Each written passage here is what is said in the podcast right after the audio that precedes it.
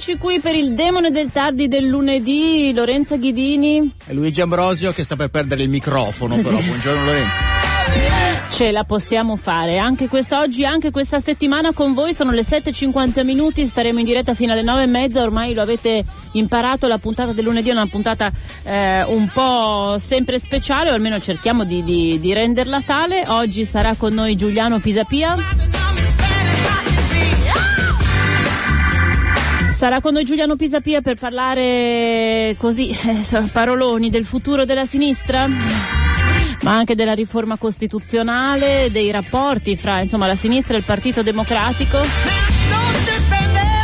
Purtroppo non potrà fermarsi a rispondere alle vostre domande, per cui sarà un'intervista eh, solamente nostra per oggi, ma ci riproponiamo eh, poi naturalmente anche di, di, di, di risentirlo, di riaverlo qua, magari anche in studio per parlare anche con voi perché sappiamo insomma che è rimasta sicuramente una figura, un punto di riferimento per, per molti di voi qui in città.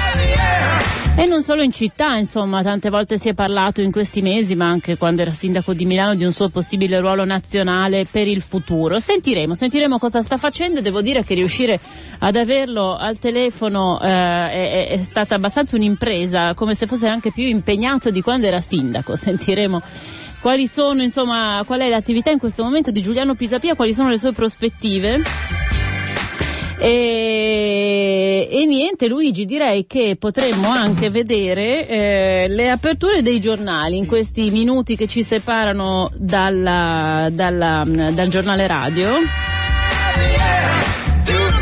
la Siria su tutti i giornali, la questione di Equitalia che diciamo è un cascame della finanziaria eh, altrettanto e vabbè poi c'è sempre anche molto eh, sul referendum. Repubblica apre con la Siria, un altro colpo al califfo, cade la città simbolo dell'ISIS perché i ribelli siriani appoggiati dai turchi hanno conquistato Dabik eh, ed è pronto l'assalto a Mosul. Qui siamo invece naturalmente in Iraq, la seconda città irachena che da due anni è in mano all'ISIS. Ci sono molte analisi su cosa potrà significare eh, dal punto di vista simbolico la presa di Dabik, dal punto di vista invece proprio effettivamente più concreto, riprendere Mosul è partita l'offensiva, lo ha confermato il premier iracheno nelle scorse ore e quindi i giornali si esercitano insomma nelle previsioni di eh, che fine farà l'ISIS se anche Mosul verrà ripresa. Certo, questa è l'apertura del Corriere invece che invece sceglie la politica interna, tasse e cartelle, le nuove regole, eh, Renzi, l'Europa deve aiutarci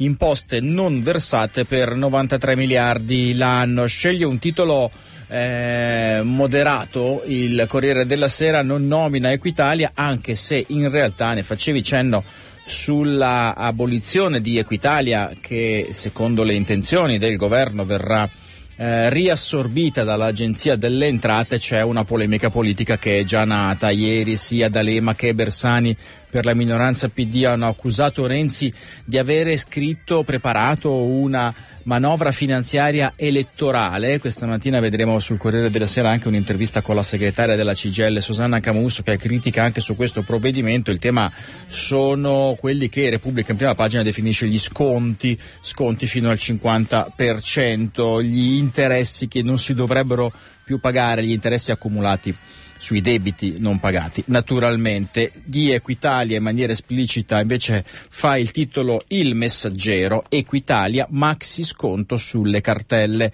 Niente sanzioni e interessi e salta anche l'aggio del 3%. Stop a pignoramenti e processi. L'evasione arriva a 109 miliardi l'anno, ci ricorda il messaggero. L'IVA è l'imposta che sfugge di più ai controlli. Poi sul messaggero intervista col presidente della Confindustria. Restando sulla prima pagina di Repubblica c'è un articolo di Roberto Saviano, c'è il richiamo in prima pagina e poi un grosso articolone tra le pagine 10 e 11. Dopo dieci anni sotto scorta, grido ai boss, io sono vivo. E l'articolo poi lo leggeremo se sarete ancora con noi Dopo le notizie delle 8 lo potrete sentire, eh, l'articolo comincia proprio ricordando quel giorno che un tale maresciallo dei carabinieri di Napoli gli telefonò per dirgli che dall'indomani sarebbe stato sotto scorta, eh, cercando di usare molta cautela, molta diplomazia nel comunicargli questa cosa, sarà solo per pochi giorni, non si preoccupi, senza fargli capire, insomma senza allarmarlo troppo, ma c'erano delle minacce molto serie e così da dieci anni, insomma più che pochi giorni, sono stati tanti anni, è sotto scorta, però insomma rivendica il fatto di poter aver mantenuto la sua libertà di, di parola eh, dopo aver scritto Gomorra, dopo aver scritto tanti articoli eh, contro la Camorra. Passiamo al fatto quotidiano, 8 miliardi di mance per il sì dal canone RAI alle scuole cattoliche, soldi subito per gli indecisi. Questa è la lettura della manovra, insomma, della legge di bilancio che fa il fatto eh, quotidiano. La foto ovviamente è quella di eh, Renzi e mh, mm, in eh, copertina c'è anche il richiamo a un'inchiesta che fanno i giornalisti Fierro e Pacelli sul Fatto Quotidiano, la trovate a pagina 4 e 5 ed è un'inchiesta su Mafia Capitale, il processone che è in corso a Roma, ne abbiamo parlato anche qui al Demone del Tardi la scorsa settimana, obiettivo insabbiare Mafia Capitale. Ehm, devo dire che anche il nostro collega Pietro Orsatti, che ci aiuta da Roma quando si tratta di parlare di quel processo, ehm, metteva abbastanza in dubbio che si riuscisse ad arrivare a delle condanne quando in primavera ci sarà la sentenza per varie ragioni. Insomma, è un processo molto difficile, molto complicato. Eh, poi lo vedremo ecco, nella rassegna stampa vera e propria, come il Fatto Quotidiano spiega i tentativi di eh, come dire, insabbiare il processo, ma anche di scrivere sui giornali che la mafia a Roma non esiste, che è stato un grande abbaglio, che è stato un errore insomma, della procura, eh, questa aggravante mafiosa no? che è stata contestata a questi signori che facevano affari, eh, tra l'altro in combutta con alcuni personaggi del comune di Roma, ehm, appunto nella capitale.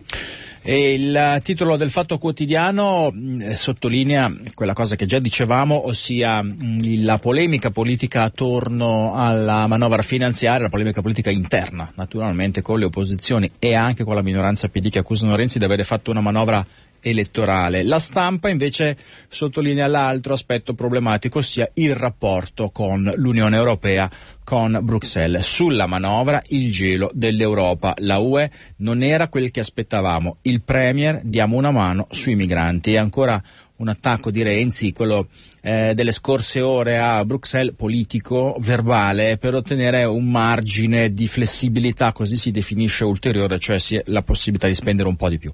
Dopo l'approvazione del testo al Consiglio dei Ministri comincia la trattativa con Bruxelles in attesa dei conti definitivi, perché questo occhiello significativamente sottolinea come quella presentata sia un primo schema di manovra finanziaria, poi naturalmente cessano tutte le manovre politiche che determineranno lo schema vero e proprio. E ci sono, io sottolineo in questi minuti un uh, paio di editoriali, uno della stampa e uno della Repubblica sulla manovra finanziaria che sono critici, soprattutto vedremo quello di Repubblica. La stampa titola ma nell'editoriale di Franco Bruni adesso si aprono le partite vere ed è quasi un richiamo al Presidente del Consiglio per cominciare fare sul serio nella politica economica. La Repubblica invece con Massimo Giannini un testo il cui titolo è Il valore dell'equità dove non si risparmiano le critiche a Renzi e dove si dice sì sicuramente ha fatto meglio che in passato ma in passato non dimentichiamoci che c'era Berlusconi